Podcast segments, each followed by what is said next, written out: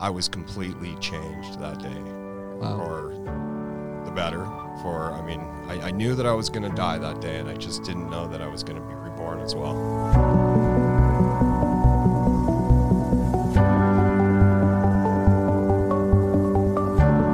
All right, guys, welcome back to the episode. I think this is 53, so we're chugging along. Is this, is this our one year anniversary? Nope. Well, is it? I think it is. It is. Yeah. This is our one year anniversary of the podcast. so Pentecost, one year anniversary. Yeah. All right. We brought on a very special guest, Riley. Um, it's not a girl's name, it's also a boy's name. Suppose so. it's both. Um, so Riley, I mean, I think just yeah, introduce yourself, who you are, kind of what your hobbies are, what you do, what you've kind of been through, just your story. I mean, I don't know how you how much you want to say, but All right, yeah. Um, I'm Riley Gusley. Uh, story. Uh, I don't know where to start. Well, I I live around here and I play in the mountains. That's nice. kind of where it starts. Yeah. Um, I'll just say a little about Riley real quick. Riley was the first person to introduce me to snowmobiles, which is well, debatably a bad thing, but very good as well. um, I remember how old were we? I was uh, like, I think it was Lewis's 13th birthday. yeah, so we were like 13, 12 years old, and we went up to um, his mom's cabin or your cabin on a your guys' cabin. Mom's, pretty- mom's cabin. It's a pretty awesome paradise Slice up there. of heaven. Yeah, it's amazing. And I just remember, I remember you taking me on your snowmobile and like down in that low area, just ripping it around in that powder, and it was just like a roller coaster. and It was amazing. Um, so just really good memories with Riley, um, as we were younger, and then you got married. He has kids, so cool to see them grow up. Um, and what he's doing now, but yeah, that's what I know about Riley. Like, Um, like you're saying, the, uh, it's a it's a blessing and a curse because snowmobiling is really fun and dangerous. yeah, Um, Jonah put his face into the side of the truck. I think that was on the, the next trip up there. There's still Oh, a, yeah. like a nice face print in the side of my truck from that. Um, I remember uh, getting the or our parents getting the call and being like, "Jonah, did you hit a car?" I was like, eh, yeah. It was so funny. I hit it and I was like, no one will notice. It's fine. yeah, the snowmobile was missing a couple panels, and I thought, oh yeah, that happens. And then I saw the side of my truck and went, that that yeah, they went together. so did we learn a, a valuable lesson on Yes. that trip? That's that's what it's all about. Yeah, you guys were so like, cause we there's just like a bunch of kids riding your guys' snowmobiles around your property, probably I don't know breaking why you stuff. let us do that. That we get stuck like every five minutes. Riley'd have to come and dig us out. Yep, yep. Now now I get to take you guys out, and I'll get stuck and let you dig me out. exactly. So, it works. Um, and yeah, I guess that's a good segue to uh, to being dug out. And and like I said, blessing the having you guys in my life has been a blessing. So uh, I was raised in the church and accepted Christ at a young age and was baptized as a child. And um, as I grew older, I started to drift away, um, and I went pretty far in my in my drifting and ended up uh, on the wrong path. Um, and I think yeah, God brought you guys back up there for for a reason. Um, your dad has been a big part in my life. Yep. Um, so I just recently came back to Jesus, um, and God God wasn't going to let me go. It was uh, it was life or death at that point. Um, so my story kind of is uh, I ended up in drugs and alcohol and trying to be my own God. And trying to be your own God is just it's we all try gonna- to do it sometimes, but it never really works out. exactly. it's not going to get you anywhere. Um, I started suffering from a lot of anxiety and depression, debilitating anxiety and depression because I felt like the world was on my shoulders and there's no help. Yeah. Um, and there is no help if you don't accept it. But as we know, there's help there. Yeah. Um, so one day I got up and I just had kind of hit my wits end and was trying to commit suicide. Um, I, I have a son and I didn't want him to have to go through that pain of me committing suicide and have the questions of what did I do wrong and uh, And this know, is pretty recent, right? This um, is yep, like, this was December 9th, um, 2021. yep. Um, so I got in my car and I started driving up this way, and I was going to go up and find a nice spot that I could slide off into the river or make it look like an accident. Um, and as I was driving up, I'm crying and I was emotional wreck. Um, I turned on the the stereo just you know for a distraction or whatever, and K Love was playing, I don't listen to K Love. I didn't listen Yeah. to K Love actually, um, and none of my employees did. And I don't know How it how on? it got onto K Love, but there it was. Wow. Um, and I don't remember what song it was, but I'm kind of going. And right then, I'm passing by uh, a church that I'd really never attended much. The only time I'd been there was my father's funeral was there, um, and God just said, "Turn in there, go in there." Like peeled off the road almost. I mean, that Jesus take the wheel. It really felt like Jesus took the wheel. Wow. Um, so yeah, I kind of like went across two lanes of traffic into the turning lane. Just I have no idea. You know, it was it was definitely God saying, "Here's your chance." Um, and I went into the church and nobody was there, and I just sat in one of the pews and opened the Bible and read a couple of verses and talked to God for a minute. Um, and I left there and I felt better, but not. I wasn't ready quite yet. I thought, all right. uh, called my wife. She's a Christian. Um, she'd been working on me. She'd been praying for me a lot. Um, and that, that's a big thing. Your dad was praying for me. Um, a lot of people that, that knew me, that knew where I was, were praying for me. And God listened. And um, like I said, last chance, he said, hey, Yeah, this is your moment. come on, come back to me here. This is this is it. And uh, I mean, he really pulled me. He pulled me into that church. Probably saved my life right then. But I went and I met up with my wife. We prayed a little bit, and I could feel I felt better, but not hundred percent. I kept coming up Valley. Went to work. Um, and I got to the. I was supposed to go to Snowmass, and I got to the turn up to Snowmass, and God said, "Nope, you're not. You're not there yet." And He pulled me into this church, which was where I was as a child. And um, I walked in, and Derek was here, and he was um, practicing, and he saw me just standing there crying, and went, "Whoa, Riley, what's going on?" You know. Um, and he came over and talked to me. He said, "What do you need?" I was like, "I don't know." The- Yeah. First thing I asked him, I kind of was looking up some verses and looking up some stuff on the way up here, and oh, what's the the the worst sin that you can commit? You know, and uh, thinking, I'm trying to see if I commit suicide, am I going to hell? Right. Wow. Um, I guess that's probably a whole nother subject. But I gathered that no, that's not necessarily a sin that can't be forgiven. But I did read, you know, the sin that can't be forgiven is denying Jesus. Mm-hmm. And I had definitely denied Jesus. There was no doubt about it. So I was pretty worried about that. First thing I asked him was, uh, Am I too late? Am I allowed to come back? You know?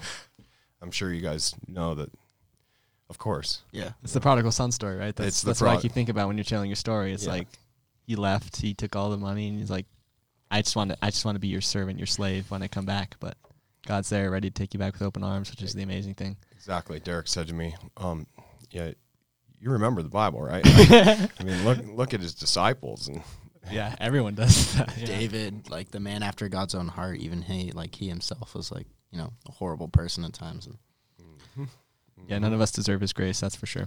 yeah. So, um, and then I, I said, "All right, thank you," because I was that was really freaking me out. I'm like, "Am I too late?" Because I had felt God's presence, and I'm going, "Wait," and I was just saying that you weren't real. Yeah. Um, wow. And there was no doubt about it at that point that he was real. Um, but I said, just give me a minute to pray. And I kneeled down on the stage there and I just put my head down and poured my heart out to him for a minute. Um, Derek came back down. He goes, This song I'm working on right now. And he handed me the, the lyrics. And it was like word for word the prayer that I had just, Wow. I mean, word for word. And I, I couldn't believe it. I'm like, Wait, how did you? I go, How did you get my prayer on this piece of paper? He goes, I didn't do it. You know? Wow. Um, so yeah, God, God worked, and uh, that day, you know, I was in a really bad place in my life, and I had a, a three and a half hour trip to Denver for court the next morning, and just, I mean, I was a mess. And uh, instead of, I never would have made it right. Like I was drinking that morning. It was eight o'clock in the morning. I was already, you know, drinking and just in a horrible place. And I never would have made it to Denver. I never would have showed up to court. I definitely would have been the last day of my life. Um, and I had three and a half hours to pray, talk to God, listen to worship music, and I was completely changed that day Wow. for the better. For I mean, I, I knew that I was going to die that day, and I just didn't know that I was going to be reborn as well. Wow, that's so cool. That's really That's I've awesome. never heard it in that detail. That's really amazing. But from there on, it was still a process, right? It it wasn't because a lot of people when when hear the stories like, oh wow, Jesus changed like that, but that's not always the case. Um, so like the first, I guess it would be probably 10, 14 days after that, it was like I was all in for God, all in for Jesus. Um, and I, I mean, I felt like of my entire life, that was the least sinning I had ever done. it was actually a, a little easier than it is in general everyday life. Like, Yeah. I was so all in, just ready for him that it was like every negative thought that I ever had, I immediately got it out of my head. Um, I replaced Facebook, uh, Instagram, TikTok, deleted them all, put the Bible app on my phone, and every time I would have picked up one of those, I just went straight to the Bible app. That's really cool. Um, I read the entire Bible in less than two weeks, I think. Wow. About two weeks. I mean, I was like six, eight hours a day oh my goodness. just reading the Bible. And I mean, reading the Bible through the first time, I just kind of wanted to read it through. You don't get a whole lot out of it. Yeah, I wanted to you- ask you like, so when you read the Bible for the first time for the whole thing, I'm sure like you start in the Old Testament. There's a lot of questions that pop up there for sure. So what was that experience like? Um, I mean, I had a good understanding of it from from Bible study, Yeah. from being a kid and coming up through the church. But I, you know, what I really got out of it as a child, and I think I did the same thing in school too. I didn't. I took the stuff that I wanted to hear, and I, like you do in school. Yeah. Um, you kind of just Discard the tune, rest. tune out and Mm-hmm. whatnot. Um, I knew like all the basic stories. Um, but reading through it, there was a lot in there that I was like, I never heard this before. Whoa, whoa, whoa! But I also skipped through a ton. Like I read it all, but you know the genealogy. Um, there was a Book of lot. numbers. Yeah, numbers and Deuteronomy, and there was a Oh, lot yeah. of it that I. when just people say kinda- they read the whole Bible, it's like, did you really read the whole? Like, because to read, to understand the Bible, you can't just read it, right? You have to go, you study a verse. You can spend weeks on one verse and Yeah. just see all the connections. But I think it's so important to, yeah, first off, kind of have the general understanding of the whole thing. Because once you know that, you can start understanding and popping around. Because there's so many verses that connect to other verses and Yeah. all that stuff, Yep. which is really cool. Yep. So Yeah, so you know, I, I, did. I skipped through. I, I read it all, but I really, you know, a lot of the names, I just I wouldn't even figure out how to pronounce them. I just kind of go through it real quick. Um, uh, I I did really enjoy the Old Testament, um, the uh, rules and laws. Because it was like, oh, am I allowed to? I had a couple chainsaws stolen from my truck, and I was like, right in, and I was like, am I allowed to stone them to death now? You know, um, and and I got through all that, and I actually, when I got to Psalms, I I kind of was reading it straight through. I jumped around a little bit. I'd get, I didn't go all the way through in um, order, but I got to Psalms and was like, oh, this is just a bunch of. It doesn't like Psalms and Proverbs. Uh, I'll come back to that later. I didn't see the importance in it as much. I thought it was just you know wisdom teaching. That's interesting because I feel like for a lot of people, that's mostly what they read in the Bible, which is funny. Um, and so on the second time, I read it again. Um, and the second time through, I slowed down a little bit, um, and I started to pick up some of those connections. Um, I did realize that whoa, there's a lot more in Psalms and Proverbs that actually relate to the New Testament and the Old Testament. That, like you were saying, everything comes back around. yeah. It's connected. Um, so I, I realized my errors in that.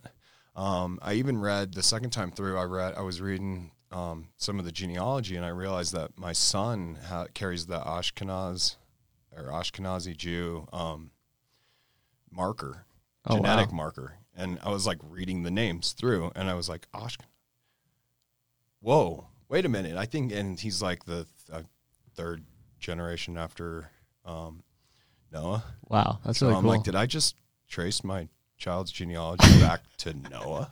I mean, obviously, we all You're all, yeah. Could. Yeah. somehow or not, but like by actual name and right there. So, wow. um, those little things That's that awesome. I noticed was like, wow, it is worth reading every one of these names. I guess, you know, Well, the cool thing is like yeah, there's that part. I have to- I forgot which book it in, but it's the genealogy all the way from Adam all the way to Jesus, yeah, yeah. and just like that promise that started with Adam, you can see it being fulfilled through all those people, and then finally when Jesus is born, the promise is fulfilled. yeah, all that stuff is, is really important to to understand uh, Mhm. the the whole Bible. And like you said, I mean, I've gotten stuck and now. I get to the point where I get stuck on one verse or Yeah. page for days. Mm-hmm. Um, the first one that did that for me was Romans eight. I got into Romans eight in a Bible study and like just got stuck in it for a while. um, I I think a lot of Paul's teachings are pretty easy to get stuck into. Yeah, no, Paul goes deep and pretty pretty crazy stuff. But what was in Romans eight that you kind of got stuck on? You think? I mean, it's really the whole thing, but it's like a lot of it's kind of about um, just kind of coming back from being a sinner, Yeah, and um, and that's what I've been doing. Mm-hmm. Um, so yeah, it was easy. It was easy for those two weeks, and then I easily got started. I got Facebook back on my phone. I s- started to see those the stuff that is difficult. It, life didn't get any easier by becoming a Christian, Mhm. um, but it got way more manageable. Um, there's there's plenty of difficulties that come along with trying to do the right thing, as much as trying to live for yourself. Yeah. Um, but the big thing was immediately I felt that I was having panic attacks, anxiety attacks, and I'd never done, I'd never had that before. I was having, I was shaking. I was, you know, having uh, going numb and just paralyzed pretty much. Um, and that went away right away.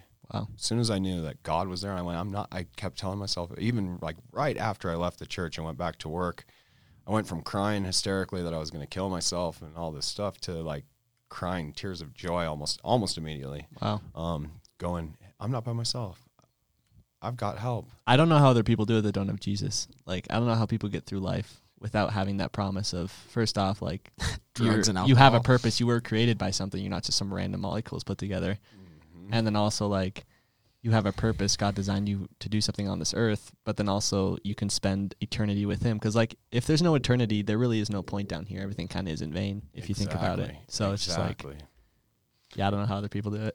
yeah, and the drugs and alcohol, they're all depressants. They don't get you Yeah. anywhere. It's a they it- numb the pain for a fun Band-Aid. short Yeah, temporary high, and then gets worse. worse and worse and worse, and it took me down. I mean, I I really didn't realize I had a problem. I don't know if I have like the alcoholic gene so much that people talk about. Um, I may, but Well, I I, think it probably just became a habit, and habits are so hard to break. yeah, I made it into a bad habit, and I I didn't have any reason, like you're saying, I didn't have any reason not to. Yeah. It's- if I didn't believe in a higher power, I didn't believe in Jesus. I uh, I just thought, yeah, this is a good way to just numb this little bit, and I was still showing up to work every day. I was a very functioning alcoholic. Um, I I didn't feel well, you know, but I would I would stay up, drink at night, or Like whatever. physically, or was it like an emotional burden? Both, both for sure. Um, and I, I did well with the physical stuff on. I'd see other people. I was hanging out with younger people, younger than me, um, that would party, and they'd just be like, I'd get up in the morning and go to work. What are you doing? How do you do it? You know, I was like, well, I think that might be part of doing it long enough and just you know being You'll a get used to it, kids. Yep, yep, being a functioning alcoholic, and it, it emotionally though it's so draining. Yeah. takes a toll. What would you give like if anyone else is struggling with alcohol or drugs? What's like maybe a good thing of a device you have for them to kind of like start breaking that cycle? Well, you know, and for me, And like, why is alcohol bad? Like, first off, for you, Yeah, I what's mean, your thought on that? So I, I think anything in moderation can be all right, and Mhm. I think um, it's real easy to go from hey, I'm just out here partying and having a good time to overdoing it. Um, and yeah, most people understand that I, I overdid it. I made a fool of myself. I don't want to do that anymore. Um, some people overdo it, make a fool of themselves, don't even worry about it. Just erase that pain by doing it again. Um, becomes their if- If you yeah. find yourself doing that, then you definitely need a way out and I there's all kinds of different ways to look at it. But I, for me, the only way that I was getting out was I, I tried for myself a couple times. I I tried for my son. I tried for myself. I said, all right, I'm quitting drinking. I can do this. This is easy. And I'd quit for a couple weeks. I wouldn't have a single drink, and I go, oh, you know, I can have one, and I'd have one, and a couple weeks later, I'd have another, and then one night I'd go and I'd be angry at the world or whatever it was, sad or anxious or whatever, and I would drink till the pain went away. Yeah. Mhm.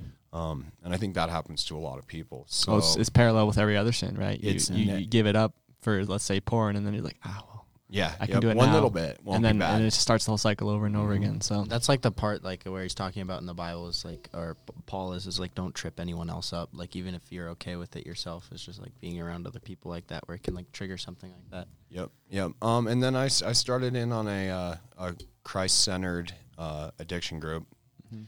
and uh, it's been huge for me. Um, it holds me to an accountability, and I always, you know, I never wanted to do AA. I never wanted anything to do with that. And part of it, even I didn't realize what AA was. I thought I didn't want to do AA because I thought that they were going to push me into the church. And Yeah. now I know that AA really doesn't. They, I guess they say you can have your own God and this and that. They, it started out as it was supposed to be Christ centered, and it's kind of gone away. yeah, I think it's been a bit corrupted. I Um, don't have much knowledge of it, but so I'm doing Celebrate Recovery um, with Matthew. That's awesome. Um, and it's it's huge for me. It's it gives me I, I get the chips like they do in AA. If you're not familiar with the chips, if you get a certain amount of time, you get a chip that says I got 30 days sober, 60 days sober, 90. I'm at 100 and something. Um, the next one will be six months. Oh wow. Nice. Um, got a little ways to go to there, um, and and that too. So the first couple weeks, I I was so all about God. I didn't drink at all. I didn't have any of those problems, and then I slowly fell back into it. I mean, I got kicked out of well, not necessarily kicked out, but asked to leave a Bible study because I was smelling like alcohol so bad in the morning when I showed up at six in the morning, um, Wow. and I was trying to do right. Um, and so God, God was a start. Uh, the the want to change and get better helped, and then having like-minded people and celebrate recovery, people who community, yeah. been down the same path as me, is a huge way to uh, to be held accountable and to Mm-hmm. get away from that. And my life is better in every way possible since. That's amazing. Um, my business is doing better. My relationships are doing better. Um, everything. Mm-hmm. I, am healthier. I feel better. I look better. You're a new man, essentially. One hundred percent. Yeah, that's awesome. Well, um, there's some really cool Q and A I think that relate to your story. Pretty cool. So, first one is um, Nicole Morris is like, what biblical person do you relate to the most? Because we've been talking about the prodigal son, so there's like that too. And I think me and Jonah should answer this too. I mean, I think there's some that I strive to be like, and then there's some that I can more relate to that like that's what I am right now. But I feel like I strive to be like Joseph. I think that's kind of because in the Bible you never really hear anything bad he did necessarily. Like he, he probably tripped up a few times, but he he really was like Yeah, Kind kinda of a- the the standard almost. is- yeah Yeah, I kept going back to to Joe. I kept uh, I wanted to. Uh, when I was reading through it the first time, I kept going, "The God of Abraham, the God," and I, oh, why isn't he the God of Joseph? Joseph did so much better. You know, like what? These guys really didn't do that great. You know, when they when the Jews are looking back or in the Old Testament looking back, I kept saying, "I'm like, well, it should be Joseph. He was awesome." You know, um, yeah, and not to take away from anybody sitting here, but uh, Jonah, Yeah. I I feel like Jonah. You know, God had a calling for me, and I said, "Nah." I don't need you. I'm going to do it. And he ate me with a big fish. you know? that's awesome. Um, and luckily for Jonah, he was only in the fish for so long. I, I was in there for 10 years. mm-hmm. Um, so took him a while to spit me back out. Yeah, and the devil's so good at making the fish seem like it's a place to be, That's right. but That's right. it, it's really hell. So. Yeah. Jen, what about you? Can't say John. I'm just kidding. I don't know. Clearly, Solomon, I mean, you're brilliant. no, um, I don't know. Maybe Gideon. Gideon. Mm-hmm. Is that who you strive to be, or kind of who you think you are now? Um, I don't know. I kind of relate to Gideon in the fact that he just doubted a lot, and even through like, like, where's the all, proof? The, all, Yeah. the, all the signs, he was like, "Psst, "What? Nah, give me another one. I don't. I don't that, that one's that one's a random chance." yeah. uh, Opposite. Make, give me the opposite sign. Okay. Still. I mean, you know, it, it could happen. Someone could have, you know, come and watered the fleece. Um, I feel like Gideon a lot. Um, and then I, I feel like I don't know. I I want to strive to be more like David than Joseph, even though Joseph was probably like the morally like better person. Well, we don't hear a lot more about David, probably, Yeah. so you hear more of his I don't know. downfalls. But Yeah, I mean, I, I I wonder about David sometimes. I mean, he gets such a he's so hyped up, you know, Yeah. and then then uh, first thing I noticed was the, his sins. You know, I Yeah. going, yeah, he's he. I hear so much great stuff about him, and then whoa, he did what? You know, and that wasn't the stuff that I learned as a kid or that I retained. Mhm. I learned about Goliath. Yeah, I learned about how great Yeah. King David was was. the and- warrior king. Yeah, yeah, yep. And I didn't. That was some of the stuff that really got to me too. Um, you know, the not so boring Bible stuff. I was Yeah. like, whoa. Yeah. Um, I everybody knows about Lot and his wife, but I didn't know about Lot and his daughters. Yeah, was, yeah. Um, people are scared to tell that story to new yeah. Christians. That's for sure. Yeah, that was a, that was an eye opener for me. I was like, what? I can't even read this. Like, this Yeah. is difficult. Um, I know some Christians are like I can't read that; it's too graphic. I'm like, have you read the Bible? yeah, yeah, yeah. There's there's a lot in there that, that definitely I was taken aback by. Yeah. That, that was one of them. I think I think my main appeal to David though is the fact that he's like such a like he he he isn't perfect. Well, yeah. Uh, Psalm 53. mm-hmm. Um, he it's perfect example of all of our lives, and especially like mine's a graphic. My life is Yeah. graphic it's Yeah. proof of it. Um, so is David's, and that's why he appealed to God. Um, in Psalm 53. Very cool. Um, okay, this is a good one. This is one. You didn't say yours, Luke. You really too. No, I said Joseph. Remember? Oh, right. And I, are you not Luke? Luke is pretty cool too. I this is not. He just writes more about what happened, so I can't see too much of what he was like. Yeah, in that that's true. That's true. But I think- uh, his name means light, which is cool. Yeah. Um, and then he like he was a, a smart guy. I think he was a physician. That's what most yeah, people yeah. say. I, I would Dr. think that he probably saved Paul's life a couple times. Being a doctor, traveling with him, and uh, I, I think he was there when they prayed over Paul, and he pretty much brought him back. yeah, he's pretty amazing guy. That's so. All the apostles and all those people in that time were crazy, crazy cool. Um, Peyton, how do you deal with burnout? So I don't know. What's kind of our definition of burnout when you're just doing something and you just don't want to do it anymore because you've done it too much? I guess. I mean, that's kind of what I think about. But Yeah, that sounds like a good. Um, so for me, that part of that burnout was um, I was burned out from work, and I tried to deal with it with not God, partying, um, and it wasn't just drugs and alcohol. I was a womanizer. I was a. I, I pretty much did everything wrong. Um, well, I think when you want to commit, like end your life, you're kind of burnt out of life. It seems like. and that, like- yeah so for all- for me on that uh aspect of burnout was finding god and turning to god and and letting him in the holy spirit came over me and really changed everything and gave me a whole new perspective on life Mhm. That's cool. So like the story I kind of want to relate this to is Exodus 18, 14 through 18. Um, so this is one, this is when Moses is kind of like trying to manage all these, you know, annoying Israelites because they're in the desert. Uh, They're understandably annoying, but so when his father-in-law saw all that Moses was doing for the people, he said, "What is this you are doing for the people? Why do you alone sit as judge while all these people stand around you from morning till evening?" Moses answered him, "Because the people come to me and seek God's will. Whatever they have, whenever they have a dispute, it is brought to me, and I decide between the parties and inform them of God's decrees and instructions. Moses' father in law replied, What you're doing is not good. You and these people will come to you, will only wear yourselves out. The work you do is too heavy for you. You can't handle it alone. So, like you were saying, like Mm. you couldn't handle it by yourself. You had to have first off other people around you to help you with that that were in that same community and then most importantly god to come down with you that's so perfect i Yeah. mean that's exactly exactly what i was saying i Yeah. mean first i needed god i needed jesus i needed a higher power i needed a reason mm-hmm. um and then now actually i need that that Community. support from Yeah, the community body from of Christ. people. um yeah that's that's really yeah so there's i think there's for me there's a few different aspects of burnout there's like burnout in my job where i'm just sitting and i'm editing on this project i get kind of burnt out. So like the way i solve that is like i'll either work on something else take a little break from it or you know just go outside move your body exercise you know that's kind of like the worldly and it works to st- solve certain burnout but like the real burnout that i think people are really worried about of like i have no purpose i don't know what to do there's no point in life. Just yeah getting burnt out of life there's there's only really one solution to that in my opinion. And some people try to mask that by finding a crazy good job or making a lot of money but even that is just temporary and they get burnt out of doing that and then you just see rich people just being sad especially here it's like Yeah. Yep.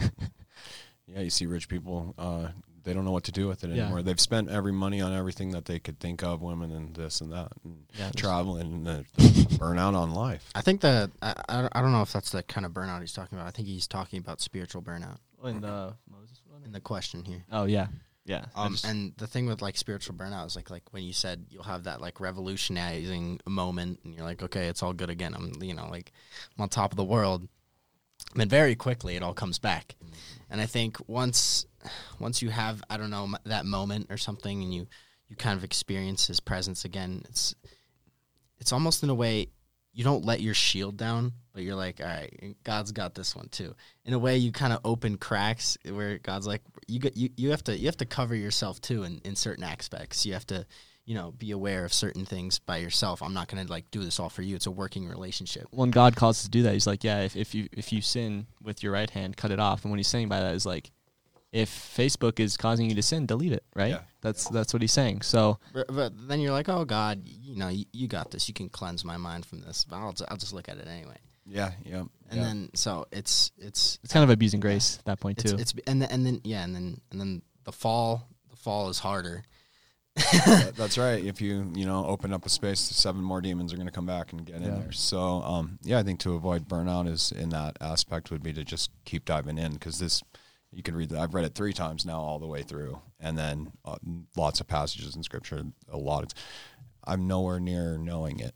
Mhm. Um, And we're not saying yeah Christians can't be burnt out because Jesus is so awesome. It's kind of like the same kind of like thing we say about anxiety. Like look at Moses, he talks to God and he's burnt out, yeah, so he needs those people around him to help him out. So it's not like we're never going to be burned out again, but we have that promise of there's a way to, you know, have Yeah. that healed. imagine solved. Aaron and his sons. Um, yeah, to talk about burning out.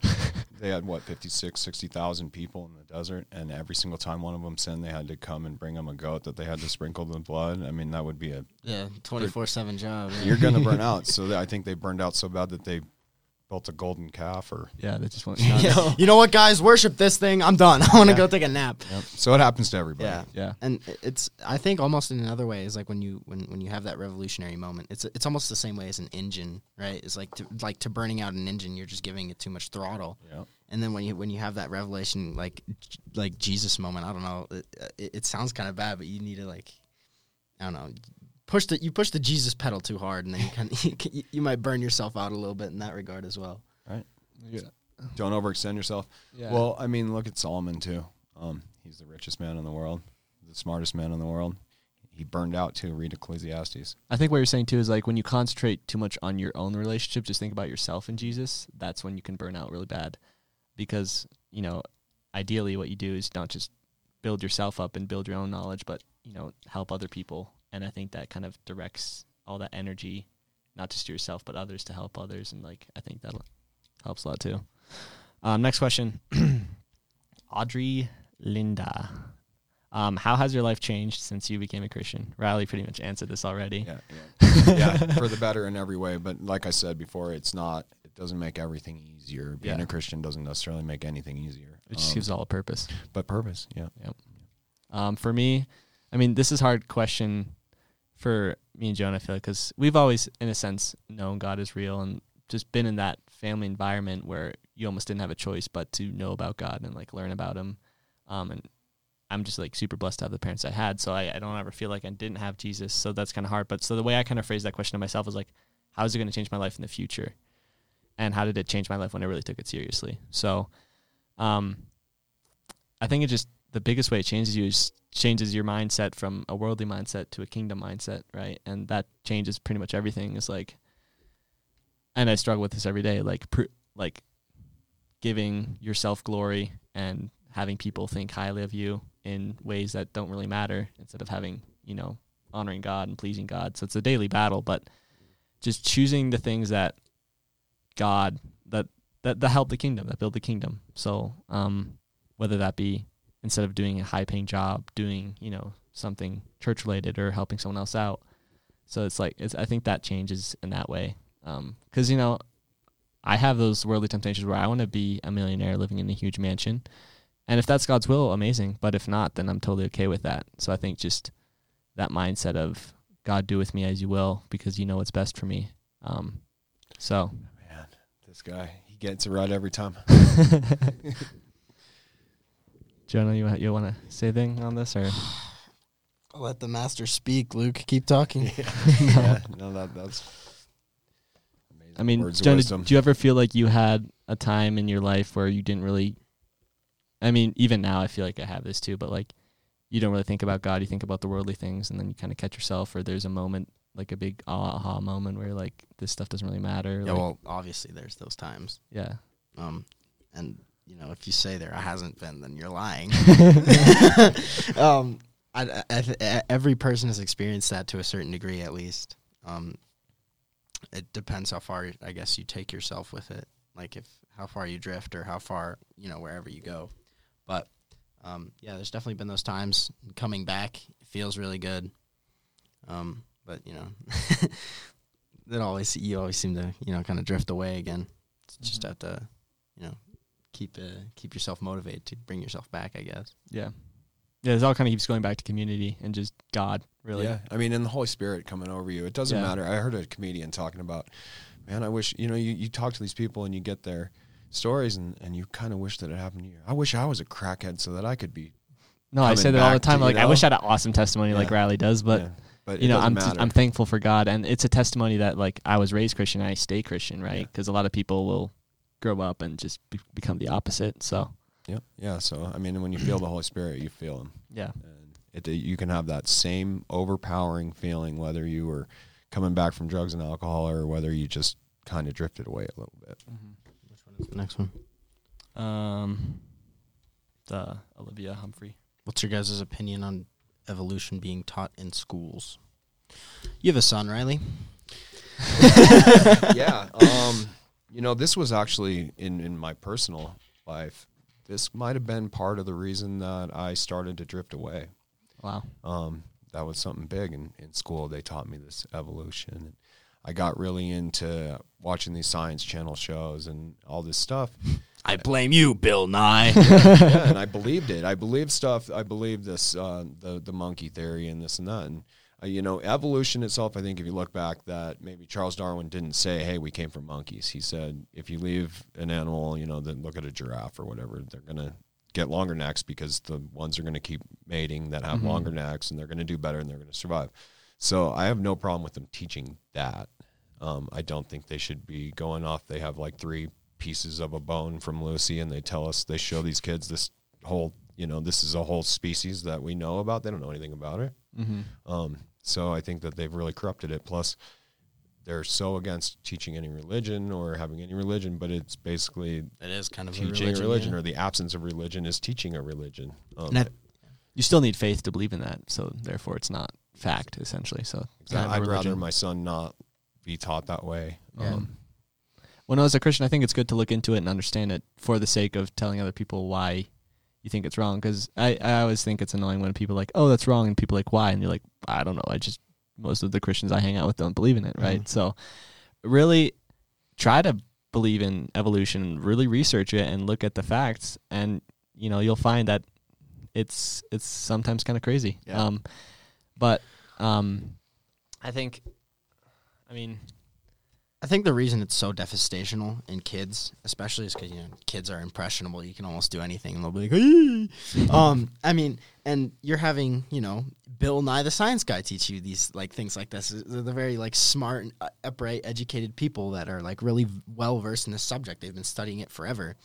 And then you go home and you know you tell mommy and daddy that you know oh look like evolution, and then mom and dad are like no that's wrong, and I don't know kids question they're like well why is it wrong, and or if, they're you're not, right about yeah, that, then they're probably not right if about you're not God. educated Yeah. if you're not educated in like the way evolution works and you know how how it's all like wrong and stuff and you can't give your kid like a proper answer that they'll actually understand you're just like well god created everything and they're like well where's the evidence for that like at school we have the evidence for lucy apparently and you know it's it's all like fabrication and lies and stuff but like it's still there and like they still believe in that you can't really unless you know how it's like wrong and how it's formed and structured they won't believe you and they'll just you know go go with smart bill nye Yeah. Well, and they teach a lot of stuff as a fact that Yeah. isn't necessarily a fact. Like Yeah. that's just one little bit. They teach a lot of stuff about space that's a fact, and every time they send a new probe out there, they go, "Wow, that's not what we expected to see." that blows all of our theories out of the water. Yeah. Um, I think it's the same thing with this evolution that they every time they look into it, they go, "Oh, maybe we were wrong."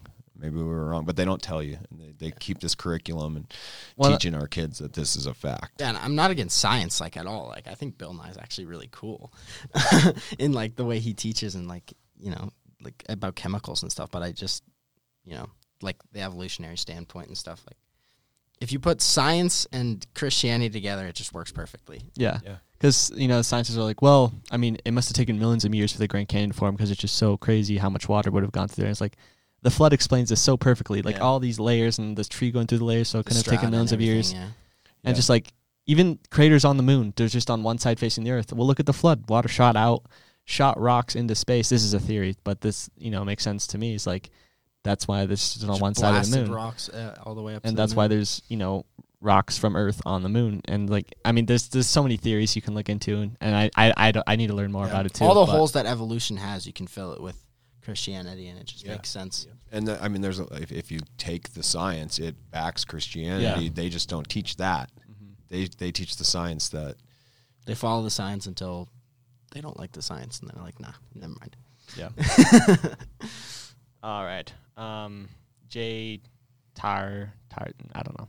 Uh, who are the right group of people slash friends we should be hanging out with or hanging with?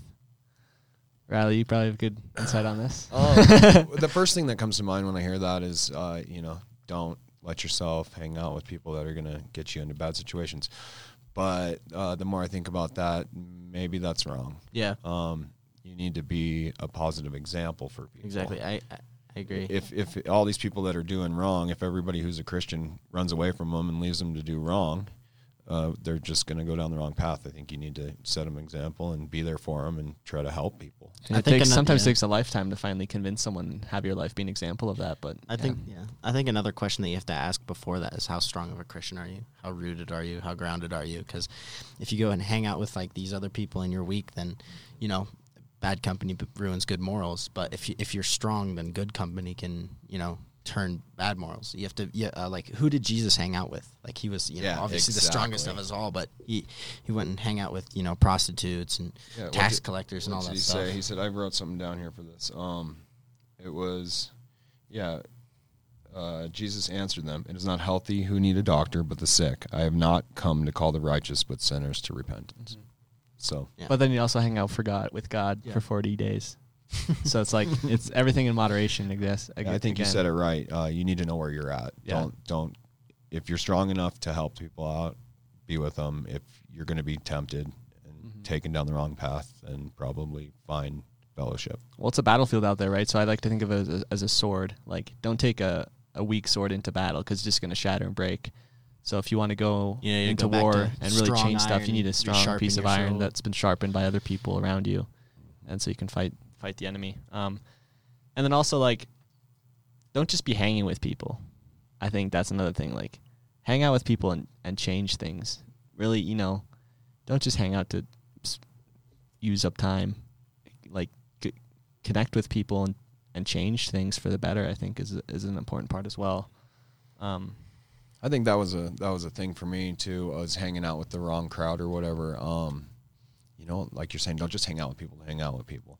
And that was marijuana when I was like in high school. Like we'd all, if somebody had marijuana, it was like a good way to meet up with each other and Yeah. smoke pot, and whatever. And it, most of those people didn't end up in a great place, and we were just like you're saying, just hanging out to hang out, and that was Mhm. part of it. And didn't really take us anywhere. Well, it all goes back to purpose. If there's no purpose, then you might as well do it. But if there is purpose, then yeah, there's there's things to change and things to do. So get better get to it, I guess.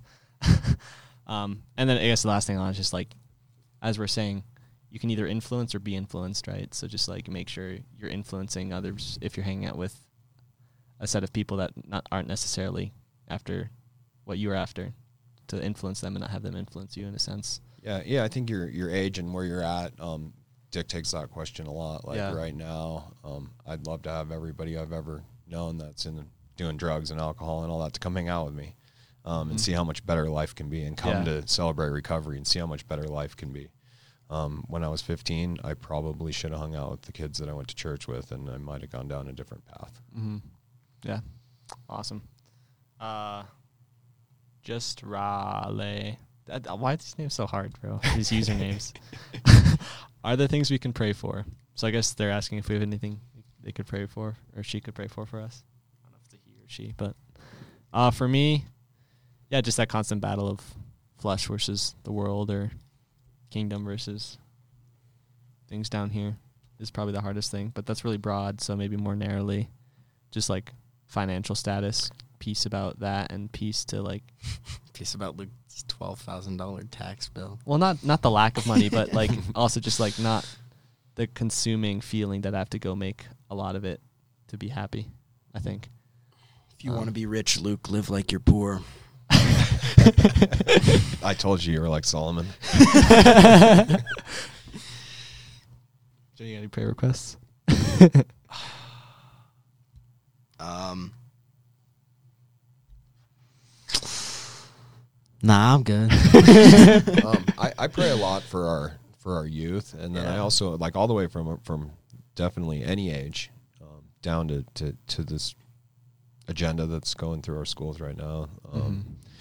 So I pray that th- for our leaders and our teachers to come back uh, away from this agenda that they have, the LGBT agenda, the um, sex change agenda, the abortion agenda, You're your own God, all pretty this much, kind yeah. of stuff. That um, yeah, keep praying for that, and it will make a change. You know, they want to mock us and say, "Oh, it's time for for hopes and prayers," and well, it is. Mhm. So um, don't don't let them make that into a joke that our hopes and prayers are going to go out and change something because they will. Mhm. That's cool. And then again, just like on hopes and prayers, like when you pray for something, don't just pray for it, but also live like God's already ch- starting to change things and doing things. Because it takes a whole man for like you know a prayer to I think really be have faith in that prayer. So like if you pray for for change for something, you're praying for it, and then also doing things that God wants you to do to initiate that change. Um, I it a car king. Not getting any easier. are? I don't know. it's Arnica. I have no idea. um, if someone asks you, "Why are you Christian?" Why What's you your named that way? response? Why'd you? Wh- what's your username like? Why? Why? Why'd you do that to us? That's my question to you. Back. Uh, I think Um, that's an amazing question though. Like when someone comes up to you, and this is a really important question to have an answer to. Like when I first read this question, I was like, "Dang, I wouldn't have something to say right off the top of my head." Like if someone just randomly asked me this in the street, and so I thought about it. I don't know if you guys want to go first, but Jonah's still thinking about it. I mean, I- Pondering. immediately, I think. Um, I guess I've heard it said, kind of, if what do you have to lose, yeah. right? So if you just go about your life and you're not a Christian, um, and you don't believe that there's anything out there and there's no afterlife and there's nothing, then you're probably gonna um, just end up doing whatever makes you happy at the moment, and you're not gonna have eternal life. If you believe in Jesus and you accept Him, you're gonna first of all live a better life, be a better person. Um, Jesus' teachings are a lot the same as Buddhism or Hinduism. Right? Love, um, love one another, do right, do the right thing. So being a Christian, you're only going to make your life better, and you get eternity. Um, If you if we're wrong, no harm done. If you're right, eternity. Yep, That's cool. Yeah. you have like a good quote on that. Like, sums that up I mean, very yeah. I mean, yeah. Just kind of like what Riley said. Pretty much like if if I'm wrong, then you know, I I didn't necessarily waste my life. I lived it in a way that you know I found you know appealing to myself as well. I loved others and I felt good about myself. So if I'm wrong, I just got to live like a, a good lifestyle, and then I you know I, I died. Um, but if I'm right, then you're you know- wrong. yeah. But if you're wrong, you know you're gonna go to hell. Yeah. um, no, but yeah, if I'm right, I I get eternity, and you know. And people are like, well, yeah, pretty much in two sentences is if I'm wrong, I wasted my life. If you're wrong, you wasted your eternity. Yeah, and I mean, even then, you didn't waste your life. Yeah, like you said, exactly. you still lived a, a honorable life. So Mhm. even if you're wrong and, and the Buddha was right, you still lived an honor. And I have enough know, karma to make it into Buddha yeah, heaven. yeah, enough honorable, righteous life. So, yeah, and No, Jesus is yeah the only way, truth, and life. Um, so for me, um, I think like you were saying, morality is a big thing. Just knowing right from wrong and already knowing what that is, and that that's in our heart, because everyone lives by those moral codes that they have in their heart. But why? So first off, that kind of that already points to there's morality, there's right and wrong, and then if people are acting on it, there is something out there, and um, it's just it's so obvious to me that there's a creator, and this isn't just random. First off, and then when you start looking through all the religions, Christianity is the only one that really does make sense. All the other ones are either you're born into this family, they have this religion, and you believe because they do, and you don't really ever research the other ones.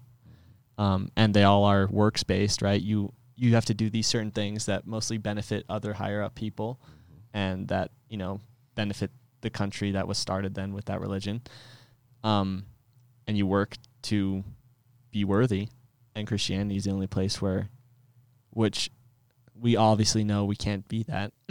A lot of people try to fake and be like, "Yeah, I'm good enough. I can make it into heaven," but when you really look into it, you can't. And this Christianity is the only religion that you know makes it possible for you Yeah. to be um, saved. So I think that's that's kind of my answer. And then just there's there's that answer, and a lot of people are like, oh yeah, that's your own experience, whatever. But then just looking into it historically, so like if Jesus really did rise from the dead, then he is God, and he's right. So if you look into those accounts, you can be like, okay, so yeah, Jesus really did live. There's all these accounts that can't be rebuked just historically. And then you start looking like, yeah, there's documents of the grave being empty. Okay. Okay. All these people that knew Jesus before he died literally died for him because Yeah. they believed he was raised from the dead. All Died those testimonies, horrible deaths, horrible deaths for him. They would not have done If- that i- to if- make up a story. Yeah, their Yeah. life. th- there wasn't purpose for them to die for that. There was no Yeah, there was like, no money in money it gain. anything. There was no gain for anything except for if he was really real, they did die for that. So, Yeah. and then so that's like the historical thing. very compelling. And, Yeah. and like Luke said, I think what's really cool is, um, you know, if you ask a person or like an atheist or whatever, and you're like, hey, um, like, do you believe in like Jesus is like, like just a historical figure? And they said, well, I, I don't know. He's like only really documented in the Bible, which was you know like some fabricated book. And then you ask them, well, do you believe that Caesar crossed the Rubicon? And they're like, oh yeah, of course I do. Well, the funny thing is, is that, that Jesus' life and everything is so much more well documented than the single account of Caesar crossing the Rubicon.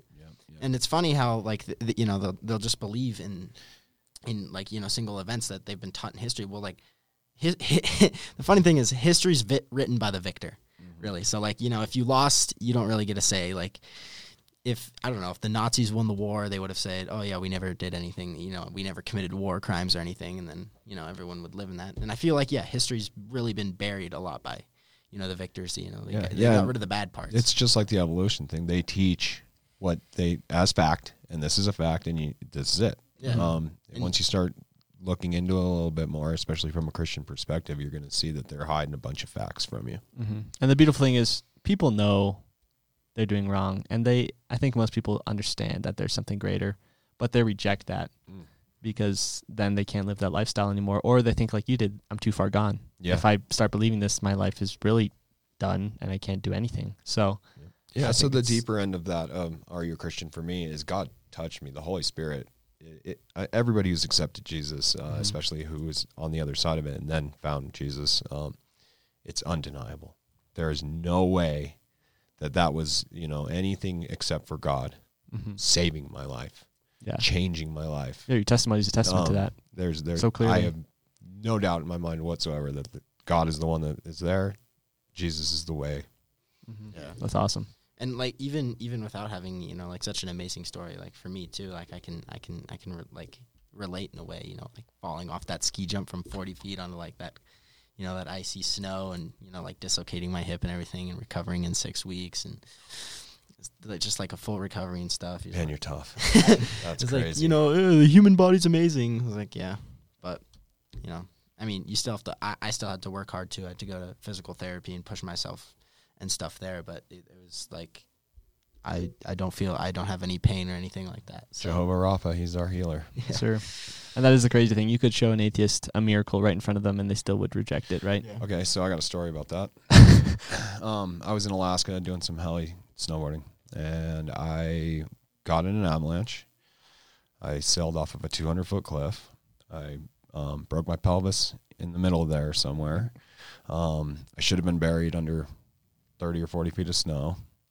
Um, I did have an airbag and all that. I pulled the airbag. I ended up on top, but afterwards, you know, hey, your guardian angel was looking after you. All the Christians in my life, you God saved you. No, God didn't have anything to do with it. I did it all myself. I I, saved myself. I I, deployed the pulled. airbag. Yep, I pulled the airbag. I did everything right. It was all the molecules were working in the snow just this way for me to do all the right stuff. Um, no, that's not the answer. Now I look back and they were right. God was there. An angel was there. Um, it was beyond my capabilities to save myself in that situation. amazing. And just like you're saying, an atheist, I did it all myself. human Yeah. body's amazing yeah. Um, it wasn't me. That's awesome. Well, on that note, I think that's a good spot to end it off. Um, Riley, is there anything, any word of advice you just want to say to anyone out there that you feel like Yeah, you need anyone, to say? Or anyone struggling with addiction like what's what's the best thing that you can do we kind of already talked about the community aspect and stuff. Um, yeah, yeah. I mean, if you're struggling with anything, it doesn't have to be addiction. If you're struggling with your your your faith, if you're struggling with um, friendships, with just I mean, there's so much stuff. Any any sins, anything that you're doing, or even good, just yeah, community, friends. Um, get get back into it. It'll change your life. Amazing. Well, guys, like, subscribe, leave a comment, leave a good review. And uh, Riley, thank you so much for being on. Awesome. and we'll see you guys in the next episode. Jesus is a friend of mine. Jesus is my friend. Jesus is a friend of I have a friend in Jesus. Jesus is a friend of mine. Jesus is my friend.